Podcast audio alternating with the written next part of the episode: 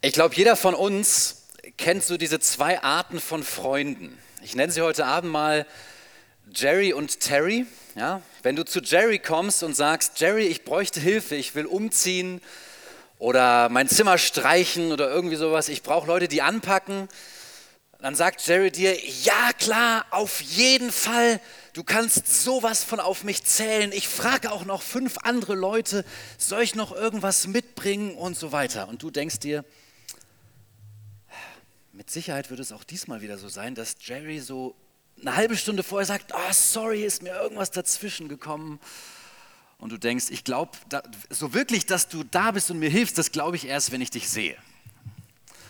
Und dann hast du Terry und du stellst Terry die gleiche Frage und Terry sagt dir, ich bin da. Und du weißt genau, wenn Terry sagt, ich bin da, Terry wird da sein. Er braucht keine extra Worte. Er braucht keine zusätzlichen Bestätigungen, er sagt einfach, ich bin da.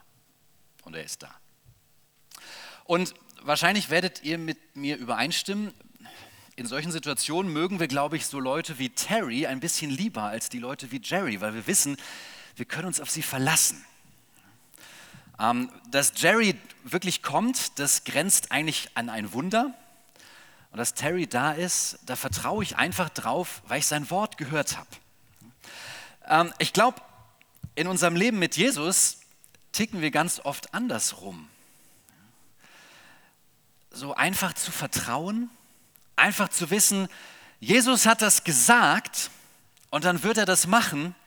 Das fällt mir persönlich viel, viel schwerer, als zu denken, boah, Jesus, der tut was und da ist das Wunder, was ich sehen kann und deshalb weiß ich jetzt, dass es auch wirklich passiert.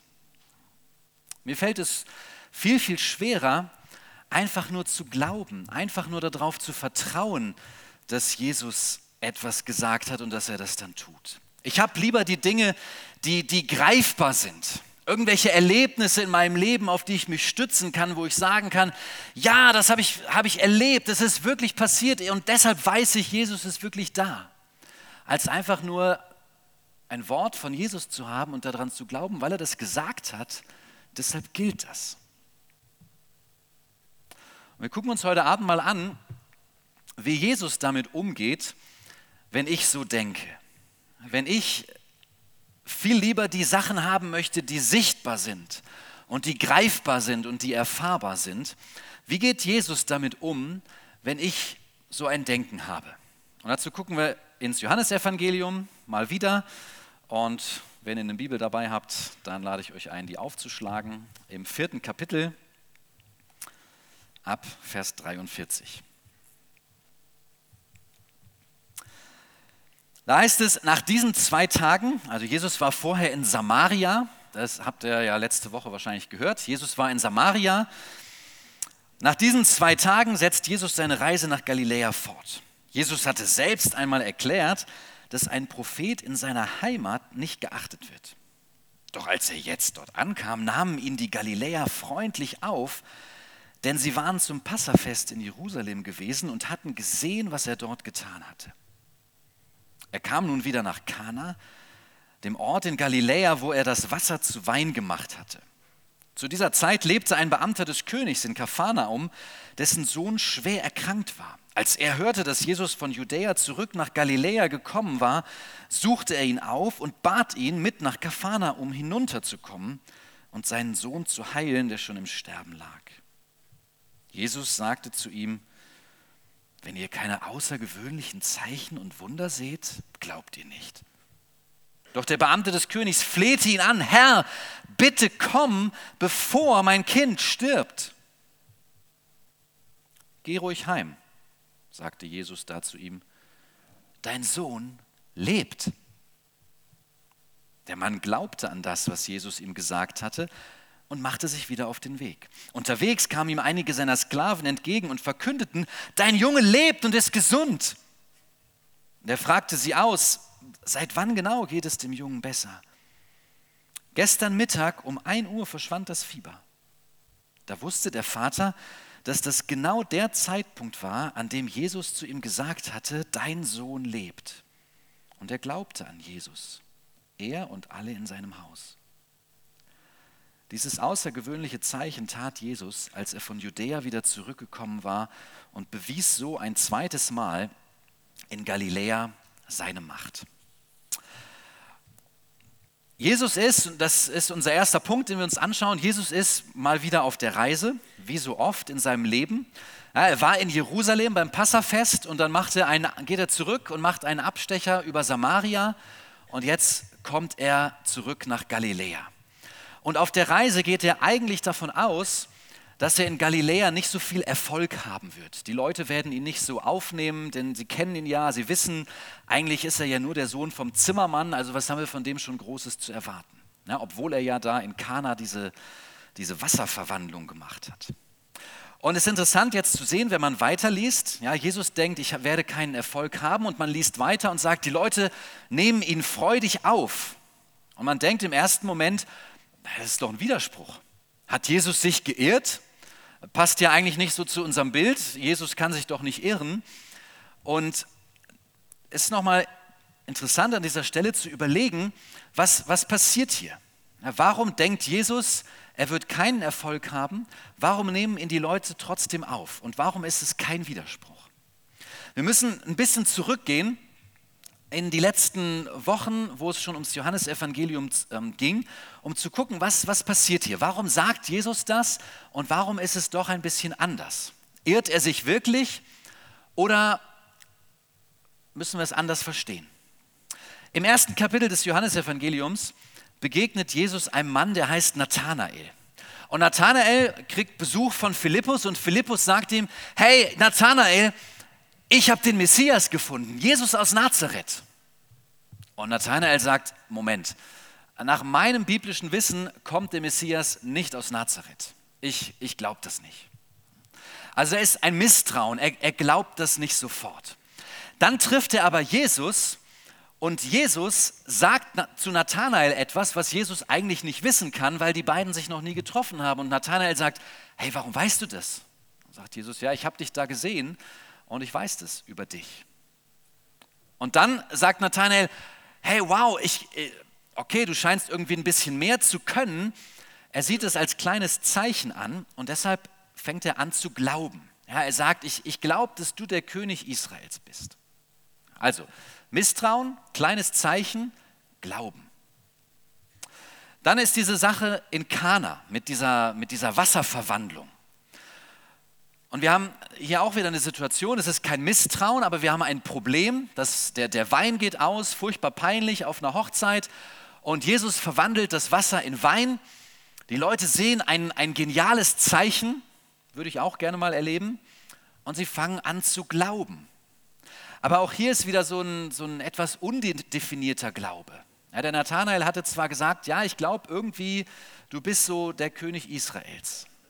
Und in Kana, da steht nur, sie glaubten einfach. Es steht gar nicht genau, was sie glauben. Dann kommt Jesus nach Jerusalem. Und auch in Jerusalem ist wieder so eine Situation, Jesus tut irgendetwas, er vollbringt irgendwelche Zeichen und Wundertaten und deshalb fangen die Leute an ihn zu glauben. Aber da steht auch wieder nicht genau, warum und was und wie sie glauben. Was ist das konkrete Ziel ihres Glaubens? Und dann kommt Jesus nach Samaria. Und in Samaria passiert was anderes. In Samaria redet Jesus einfach nur. Er redet und erzählt den Menschen etwas. Im Prinzip ja, es ist es so ein bisschen wie eine Predigt. Und die Leute glauben. Und sie sagen wortwörtlich, nun glauben wir an dich, weil wir dich gehört haben. Jetzt wissen wir, dass du wirklich der Retter der Welt bist. Kein Wunder, kein Zeichen. Er hat einfach nur mit den Leuten gesprochen und trotzdem glauben sie. Und das ist das erste Mal, dass wir das so lesen. Er ist wirklich der Retter. Vorher war das immer so ein Ja, wir glauben irgendwie an dich. Die Leute hören ihn und sagen, wir glauben, dass du der Retter bist. Und jetzt kommt er nach Galiläa. Und er wird freundlich aufgenommen. Aber warum wird er so freundlich aufgenommen in Galiläa? Er wird freundlich aufgenommen, weil es heißt, Viele Leute aus Galiläa waren auch in Jerusalem beim Passafest. Sie haben auch diese Zeichen gesehen, die er getan hat. Und deshalb nehmen sie ihn freundlich auf, weil sie sagen, wow, der Wundertäter kommt zu uns. Mit Sicherheit wird auch bei uns irgendwas Tolles passieren. Showdown, High Life in Galiläa. Den können wir ruhig aufnehmen. Also wir lesen bis jetzt nur einmal, dass jemand an Jesus als den Retter glaubt. Und das ist da, wo die Leute einfach nur gehört haben. Keine Wunder, keine Zeichen, einfach nur Worte. Und die anderen Leute, hat man den Eindruck, das ist mehr so eine Art Neugier. Sie haben Wunder erlebt und jetzt sehen sie, der Wundertäter kommt zu uns. Ja, lass ihn kommen, wegen seiner Wunder. Und nicht, dass ihr mich falsch versteht, die Wunder sind überhaupt nicht das Problem. Wunder sind toll. Ich wünsche mir Wunder in unserem Leben. Ich wünsche mir, dass Jesus, und ich glaube das auch, dass Jesus heute noch Wunder tut. Die Wunder an sich sind nicht das Problem. Aber wenn wir ich greife schon mal ein bisschen vor auf etwas, was noch kommt im Johannesevangelium. Es kann ein Problem werden. In Johannes 6 haben wir eine Situation, wo Jesus den Leuten begegnet und sie sagen, hey, gib uns ein Zeichen, tu ein Wunder. Und Jesus sagt, nein, ich gebe euch kein Zeichen. Stattdessen hält er eine Predigt und in dieser Predigt hat er eine Botschaft, die ziemlich krass ist, die Leute ziemlich herausfordert, und das Ende vom Lied ist, dass die Leute unzufrieden werden. Sie sagen, hey, wir wollen nicht diese Worte, wir wollen deine Wunder. Und dann kommt kein Wunder und dann gehen sie. Ganz viele, heißt es, verließen ihn in dieser Stunde. Und die einzigen, die übrig bleiben, sind seine Jünger. Und dann fragt er die Jünger, ja, was ist mit euch? Geht ihr auch? Und dann sagt Petrus, wohin sollten wir gehen? Du hast doch die Wunder des ewigen Lebens. Nein, du hast die Worte des ewigen Lebens. Ja, wir haben wieder die Worte. Und die Jünger bleiben bei ihm, weil sie gehört haben, er hat Worte des ewigen Lebens. Übrigens, die Jünger sind die bis zum Ende dabei bleiben. Und ja, in der Kreuzigungsgeschichte sind sie mal verschwunden und trauen sich nicht so richtig, aber am Ende sind sie wieder dabei. Und Jesus fängt mit ihnen an, seine Gemeinde zu bauen. Die Jünger, die an das Wort geglaubt haben, sie sind diejenigen, mit denen Gott die Geschichte weiterschreibt. Und vorher sind ganz viele andere gegangen, weil sie keine Wunder mehr erlebt haben. Und weil sie nicht bereit waren, einfach nur die Worte zu hören. Es gibt ja so Menschen, die haben die Angewohnheit, immer was mitzubringen, wenn man sie einlädt. Ich weiß nicht, was du so für ein Typ bist.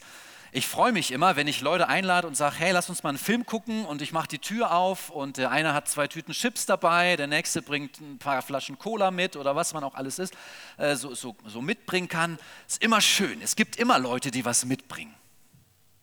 Und ich denke mir, ja klar, die Leute, die was mitbringen, die lade ich auch immer wieder ein. Ich habe ja was davon, wenn die was mitbringen.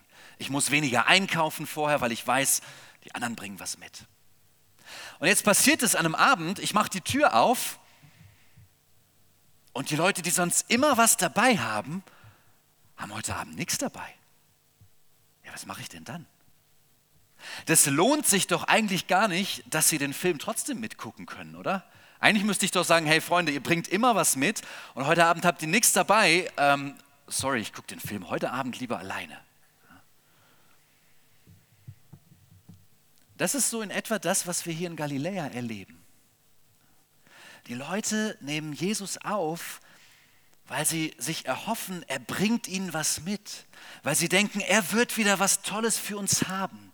Er wird Heilungen im Gepäck haben. Er wird irgendwas Wunderbares im Gepäck haben. Und deshalb nehmen wir ihn auf.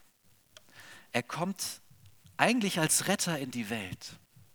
Aber ganz viele Menschen damals haben ihn in erster Linie als den Wundertäter gesehen. Sie haben ihn bewundert, weil er Wunder wirkt und weil er Wunderbares tut. Und ich sage es nochmal, Leute, die Wunder an sich sind nicht das Problem. Lasst uns ruhig für Wunder beten in unserem Leben. Aber die Frage, die wir uns stellen sollten, wenn wir hier nach Galiläa gucken, ist, Was ist denn mit unserem Glauben, wenn keine Wunder passieren? Was machst du denn, was machen wir denn, wenn Jesus nicht eingreift? Was wäre denn, wenn er wie in Johannes 6 sagt, nein, ich habe heute kein Zeichen dabei? Was passiert mit unserem Glauben, wenn unsere Bitten nicht erhört werden? Was passiert mit unserem Glauben, wenn es wirklich mal richtig daneben geht im Leben? Und wenn wir den Eindruck haben, Jesus schweigt. Oder nehmen wir es ein bisschen weiter gefasst, weg von den Wundern im Leben. Was passiert, wenn dein geistliches Leben gerade nicht spektakulär läuft? Wenn du nicht immer gleich verstehst, was die Bibel dir vielleicht mitteilen möchte. Wenn du gerade nicht das Mega hoch hast, wenn gerade nicht der Satt ist und der Lobpreis schön ist und andere Leute dabei sind und wir uns freuen, was ist dann? Was ist in den Situationen, wo wir nicht von den tollen Dingen erzählen können, die Jesus in unserem Leben tut? Wenn wir in erster Linie an Jesus glauben, weil er etwas getan hat und weil er tolle Dinge in unserem Leben bewirkt, weil er uns etwas gibt, dann möchte ich dich heute Abend einladen, deinen Glauben nochmal auf den Prüfstand zu stellen. Warum glaubst du? Und was glaubst du? Denn es kann dir passieren, dass du in Situationen kommst, wo nichts passiert. Was machst du dann? Was ist dann mit deinem Glauben? Und das gucken wir uns an in unserem zweiten Punkt am Beispiel dieses königlichen Beamten. Jesus stellt diesen Zeichenglauben, den er in Galiläa findet, in Frage, als dieser Beamte zu ihm kommt. Und erstmal, wenn ich das lese, ist das so eine von den Situationen, wo ich manchmal frage, Jesus, muss das wirklich sein? Da kommt dieser verzweifelte Vater. Ich bin selber Vater. Und meine Kinder waren auch schon mal krank, ja, nicht todkrank wie hier, aber das ist nicht schön, wenn die Kinder da liegen und du denkst, wann sind sie wieder gesund? Da kommt dieser verzweifelte Vater und er bittet Jesus, komm her, komm mit mir und heile mein Kind, heile meinen Sohn. Und ich denke mir, Jesus, muss das wirklich sein, dass du ihm erstmal eine theologische Frage stellst? Auch noch so ein bisschen, ja, was fange ich damit an? Wenn ihr keine Wunder seht, dann werdet ihr nicht glauben. Jesus, kannst du nicht einfach mitkommen? Kannst du dich nicht einfach erbarmen und es diesem Mann so leicht wie möglich machen? Mitgehen, dem Jungen die Hände auflegen, etwas sagen und dann ist alles gut. Und andererseits, wenn ich mir diesen Beamten anschaue, kommen mir auch ein paar Fragen. Dass ich denke, es heißt, als er hörte, dass Jesus schon nach Galiläa gekommen war, da macht er sich auf den Weg. Und ich frage mich, wenn die Situation so ernst ist, warum hat er nicht schon viel früher angefangen, mal nach Jesus zu suchen? Warum kommt er überhaupt erst, als es heißt, dass der Sohn schon im Sterben liegt? Warum nicht gleich, als die Krankheit losgeht? Und warum glaubt er überhaupt, Jesus müsste mitkommen, damit der Sohn geheilt wird? Und Jesus stellt mit seiner Antwort, die ich erstmal komisch finde, aber die ich dann nachvollziehbar finde, wenn ich anfange nachzudenken, er stellt nicht nur die Sicht des Beamten in Frage, sondern auch seiner Zuhörer. Wer glaubt ihr eigentlich, dass ich bin? Na, wenn ihr keine Wunder seht, werdet ihr nicht glauben. Wer glaubt ihr denn, dass ich bin? Was glaubt ihr, warum ich zu euch gekommen bin? Bin ich in euren Augen nur der Wundertäter, dessen einziger Zweck auf der Erde ist, dass ich durch die Gegend ziehe und euch die Hände auflege und gesund mache? Bin ich nur die letzte Rettung für eure irdischen Bedürfnisse? Wie ernst ist es euch eigentlich wirklich mit mir? Und was macht ihr mit eurem Glauben, wenn ihr keine Wunder seht? Es geht nicht darum, jetzt an dieser Stelle, dass wir sagen, ja, wir müssen das alles ernst meinen. Ja, wenn wir nicht ernst genug beten oder wenn wir das nicht ernst genug meinen, dann hilft Jesus nicht. Oder wenn wir nicht genug glauben oder wenn wir nicht genug Beter für unser Anliegen zusammenkriegen, dann hilft Jesus nicht. Ja, so sollten wir das hier nicht verstehen an der Stelle. Aber wir haben es hier mit Menschen zu tun, bei denen noch gar nicht klar ist, woran sie wirklich glauben und wer Jesus wirklich für sie ist. Das ist an dieser Stelle nicht klar und deshalb stellt Jesus diesen Glauben nochmal in Frage. Wer glaubt ihr eigentlich, dass ich bin? Ja, der Beamte macht nochmal deutlich, dass ihm das wirklich ernst ist und dass es ihm nicht nur um das Wunder geht, dass es ihm nicht nur darum geht, hier was Großartiges zu sehen. Er sagt ja in seiner ersten Bitte, spricht er von seinem Sohn. In seiner zweiten, als er die Bitte wiederholt, spricht er von seinem Kind. Wenn man hier ins Griechische schaut, dann merkt man, das sind zwei unterschiedliche Begriffe. Sohn, das ist mehr so was Allgemeines. Und als er Kind sagt, da gibt er den Hinweis darauf, Kind, das Wort, was hier steht, das bezieht sich auf die kleinen Kinder. Und er fleht nochmal, Herr, es geht mir nicht um das Wunder. Ich habe dieses kleine, hilflose Wesen zu Hause und es stirbt. Ich flehe dich an, nicht um des Wunders willen, sondern wegen dieses Wesens, dieses kleinen Kindes. Bitte, komm. Bitte, heile ihn. Und ja, Jesus reagiert auf diese Bitte. Nicht, weil sie so eindringlich ist, sondern weil er es möchte. Aber er tut es auf seine Weise. Es gibt keine grandiose Handauflegung. Es gibt nicht das, was wir an anderen Stellen in den Evangelien haben, irgendwelche Taten, dass er kennt vielleicht die Geschichte von dem Blinden, der kriegt dann irgendwie was auf die Augen geschmiert und dann soll er sich waschen gehen und alle denken, wow, krass. Ja, oder kommt, glaube ich, nächste Woche die Geschichte mit diesem Teich in Bethesda, wo er dann ins Wasser gehen soll und Jesus sagt einfach, hey, mach dich gesund, du brauchst das Wasser nicht. Passiert nicht. Er macht es auf seine Weise. Er spricht 6 Worte und der Beamte muss an diese Worte glauben. Jesus kommt nicht mit. Jesus gibt ihm kein sichtbares Zeichen, sondern er fordert den Beamten heraus, zu glauben. Er kümmert sich um die Bitte des Beamten, aber er kümmert sich so um diese Bitte, dass der Beamte lernen muss, sich an das Wort zu halten, ohne das Zeichen schon gesehen zu haben. Das ist das, was Jesus hier tut. Und vielleicht sagst du jetzt an dieser Stelle, lieber Henrik, das ist mir echt ein bisschen dürftig.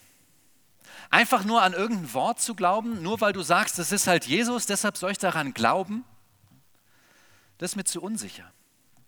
Vielleicht bist du zum ersten Mal hier heute oder du warst erst ein paar Mal hier und du weißt noch gar nicht so richtig, was soll ich mit diesem Jesus anfangen. Du glaubst vielleicht noch gar nicht an Jesus.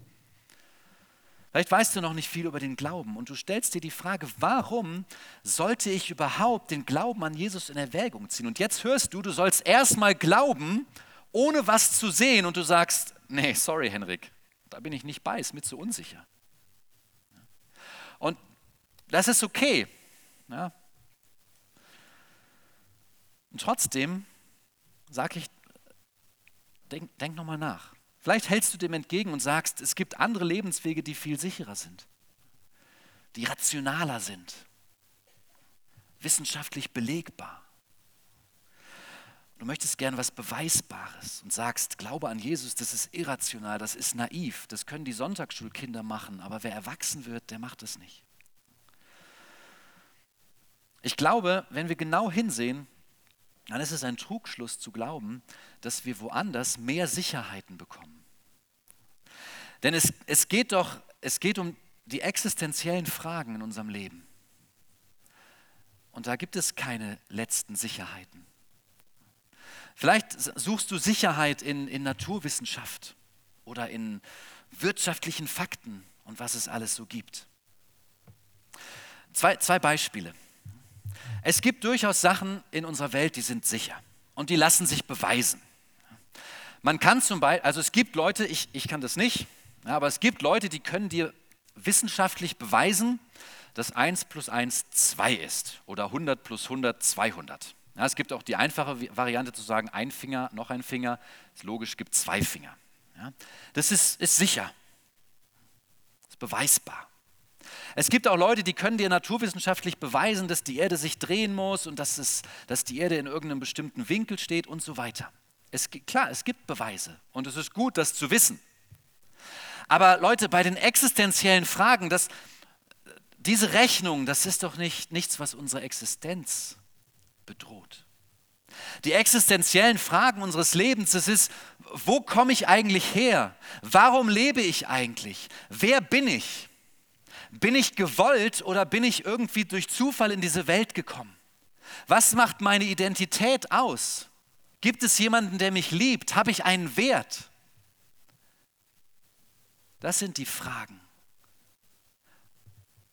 Und ganz im Ernst, für diese Fragen haben wir keine Sicherheiten, keine Beweise. Ein Beispiel dazu, ja, es ist für mich existenziell wichtig zu wissen, dass meine Frau mich liebt. Ich habe sie geheiratet, ja, und das ist nach 15 Jahren mir wichtig zu wissen, dass das immer noch so ist. Es wäre eine Farce, wenn wir verheiratet wären, aber es wäre keine Liebe da. Aber ich kann euch das nicht beweisen, dass sie mich liebt. Es gibt gewisse Anzeichen dafür. Ja, ich höre ihre Worte, ich sehe ihre Taten mir gegenüber und es sind Anzeichen dafür, dass sie mich wirklich liebt, aber ich kann dir das nicht mit einer Formel beweisen. Es gibt keine mathematische Rechnung für Liebe. Ich muss glauben, dass sie mich liebt. In den existenziellen Punkten unseres Lebens müssen wir glauben. Und ich glaube, wenn wir unter diesem Blickpunkt nochmal über Jesus nachdenken, bekommt Glaube nochmal eine ganz andere Perspektive. Es ist einfach zu glauben, wenn ich Wunder sehe. Es ist einfach zu glauben, wenn ich erlebe, wie eine Heilung passiert. Es ist leicht zu glauben, wenn ich geistliche Höhenflüge habe. Aber Leute, Jesus möchte nicht, dass wir an seine Wunder glauben, sondern er möchte, dass wir an ihn glauben. Er möchte nicht zuerst, dass wir an das glauben, was er tut, sondern an das, was er ist. Er ist Jesus Christus, er ist Gottes Schöpfungswort, durch das diese Welt überhaupt erst entstanden ist. Er ist Gottes Sohn, er ist der Erlöser dieser Welt, er ist der Retter deines Lebens und er ist auch dein Ziel und deine Hoffnung für die Zukunft. Er ist nicht nur ein Wundertäter. Und weil er das alles ist, ist er auch mehr als jemand, der ein Wunder in der Not tut. Weil er der Ursprung ist, kann er dir zeigen, wo du herkommst. Und weil er die Hoffnung ist, kann er dir zeigen, wie die Zukunft aussieht oder dich durch die Zukunft durchtragen. Und weil er der Retter ist, ist er auch derjenige, der dich begleitet, nicht nur in der Not, sondern Tag für Tag. Natürlich tut Jesus in unserem Leben etwas. Und ich wünsche mir, dass er immer mehr in meinem Leben tut und dass ich mehr Wunder sehe. Und er möchte, dass wir mit unseren Nöten zu ihm kommen, so wie dieser Beamte zu ihm gekommen ist. Aber nur ein Glaube, der Jesus Christus als Person im Zentrum hat, ist vertrauensfähig. Und nur ein Glaube, der Jesus Christus als Person im Zentrum hat, wird auch dann alleine auf sein Wort vertrauen können, wenn man auf Taten mal warten muss. Oder wenn Gottes Reden gerade nicht hörbar oder spürbar scheint. Und das macht Jesus diesem Beamten deutlich. Er bestätigt seinen Glauben aber auch im Verlauf. Das gucken wir uns als dritten Punkt an. Es ist ja die Frage, warum soll dieser Beamte erst glauben und dann sehen? Und was passiert dadurch, dass er nicht daran festhält, dass Jesus mit ihm kommen muss, dass er nicht daran festhält, dass er dabei sein muss, wenn Jesus seinen Sohn heilt, sondern dass er glaubt und dann nach Hause geht? Für die Heilung an sich ändert es überhaupt nichts. Ja, der Sohn wird gesund und lebt. Unabhängig davon, ob Jesus jetzt mitgekommen ist oder nicht. Er ist gesund. Aber dieser Beamte, er erkennt das Entscheidende. In dem Moment, als er ausrechnet, dass sein Sohn exakt in dem Moment gesund wurde, als Jesus gesprochen hat, versteht er zwei Sachen. Als erstes erkennt er, Jesus ist mehr als ein wandernder Wunderheiler, der durch die Gegend zieht und Leuten, dass er irgendwie mehr Kraft oder mehr Fähigkeiten in seinen Händen hat. Er erkennt, da ist jemand, der eine viel, viel größere Wirkung hat. Der muss nicht direkt daneben stehen. Er hat Macht, aus der Ferne zu heilen, aus der Entfernung zu sprechen und eine Wirkung zu haben, die einen Todkranken lebendig macht. Er erlebt also nicht nur eine Hilfe in Not, sondern er erlebt, dass da jemand ist, der seine Erkenntnis und alles, was er bis jetzt gesehen hat, bei weitem übersteigt. Eine Heilung aus der Ferne. Und es gibt ihm eine Erkenntnis darüber oder etwas mehr Erkenntnis, wer dieser Jesus wirklich ist. Und das Zweite ist, dass er erkennt, wenn Jesus etwas sagt, dann kann ich darauf vertrauen, dass er das auch tut. Wenn Jesus etwas sagt, dann kann ich daran glauben, dass das stimmt und dann kann ich daran glauben, dass das eintreffen wird. Er muss nicht sofort das tun. Er muss auch nicht sofort kommen und das tun. Aber wenn er sagt, dass er es tut, dann weiß ich, dass er es tut. Und er erlebt das, als er losgeht und seine Diener kommen und es bestätigt wird. Jesus hat gewirkt. Er erlebt das Wunder, aber es wird für ihn noch viel größer, weil er geglaubt hat und dann sieht, nicht umgekehrt. Ja, sein Glaube stützt sich nicht mehr auf das, was er gesehen hat, sondern sein Glaube stützt sich darauf, dass er Jesus vertraut hat. Und ich habe mir die Frage gestellt, was könnte sich in meinem Leben verändern, wenn ich verstehe, dass die Zusagen von Jesus feststehen. Ja, selbst wenn ich keinen Ausweg sehe, zu wissen, Jesus hat einen Ausweg. Und auch wenn er mir den vielleicht nicht morgen oder nächste Woche, vielleicht nicht mal innerhalb dieses Jahres zeigt, ich weiß, er hat einen Weg. Was könnte in meinem Leben passieren, wenn ich verstehe, dass Jesus auch dann noch den Masterplan hat, wenn mein Lebensplan zerbrochen ist? Dass er eine Idee hat für mein Leben und dass er mir eine viel größere Geschichte zeigen möchte, als das, was ich für mein Leben gedacht habe. Ich glaube, dass Jesus den Masterplan für diese Welt hat und dass er mir zeigen möchte, was mein Teil in dieser großen Geschichte ist und nicht nur in meiner kleinen Lebensgeschichte. Freunde, Leben mit Jesus ist mehr als jemanden zu haben, der mir hilft, wenn ich nicht weiterkomme. Leben mit Jesus heißt zu glauben, dass da jemand ist, der mein Leben kennt, von vorne bis hinten und der mir zeigen möchte, wie dieses Leben durch den Glauben ein Teil von Gottes großer Geschichte wird. Durch den Glauben, nicht durch das Sehen. Und stellen wir uns zum Schluss die Frage, was ist die Quelle für so einen Glauben, wie ihn dieser Beamte hier erlebt? Erinnere dich nochmal an die beiden Freunde vom Anfang, ja, Jerry und Terry. Die Bibel macht uns klar, Jesus ist der Terry. Ja. Jesus muss mir nicht noch 10.000 Mal versichern, ja, dass er irgendwas macht und am Ende kommt doch nichts dabei raus. Jesus sagt, ich werde da sein und er ist da. Ja, so wie Terry sagt, ich helfe dir und er kommt, um zu helfen. Ich brauche keine Beweise, damit ich Terry vertrauen kann, sondern ich vertraue darauf, dass sein Wort gilt. Was ist die Quelle für so einen Glauben? Und wie kann ich lernen, so zu glauben, selbst wenn ich noch nicht sehe? Ist die Frage, ja, muss ich mich jetzt wieder mehr anstrengen? Muss ich jetzt irgendwie was dafür tun, dass ich wieder einen größeren Glauben kriege, dass ich noch stärker glaube? Ich glaube nicht. Ja, dass wir jetzt wieder irgendwas eintrainieren müssen, um in schwierigen Situationen mehr zu glauben, sondern einfach zu lernen, diesem Wort zu vertrauen.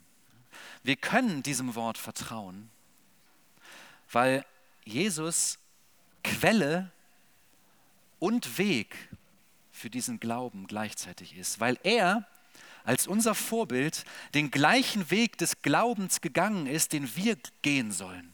Ja, Jesus kam auf diese Erde als gehorsamer Sohn Gottes. Er wusste, Gott hat einen Plan zur Rettung dieser Welt und ich bin Teil dieses Plans. Und er hat sich darauf eingelassen zu sagen, ich möchte meinem Vater im Himmel vertrauen. Und deshalb gehe ich auf die Erde und ziehe diesen Plan durch. Ja, er ist im Vertrauen darauf, dass sein Vater einen Plan hat, auf diese Erde gekommen, sein ganzes Leben auf der Erde gelebt, durch einen grausamen Tod gegangen. Im Vertrauen darauf, dass der Plan seines Vaters gut ist und eintreffen wird.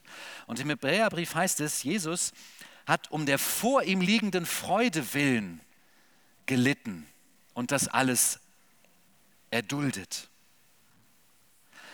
Weil er die Zusage Gottes hatte, dass nach seinem Tod bzw. durch seinen Tod etwas passieren wird und dass er auch etwas dafür bekommt, dass er diejenigen als Gemeinde bekommt, für die er stirbt.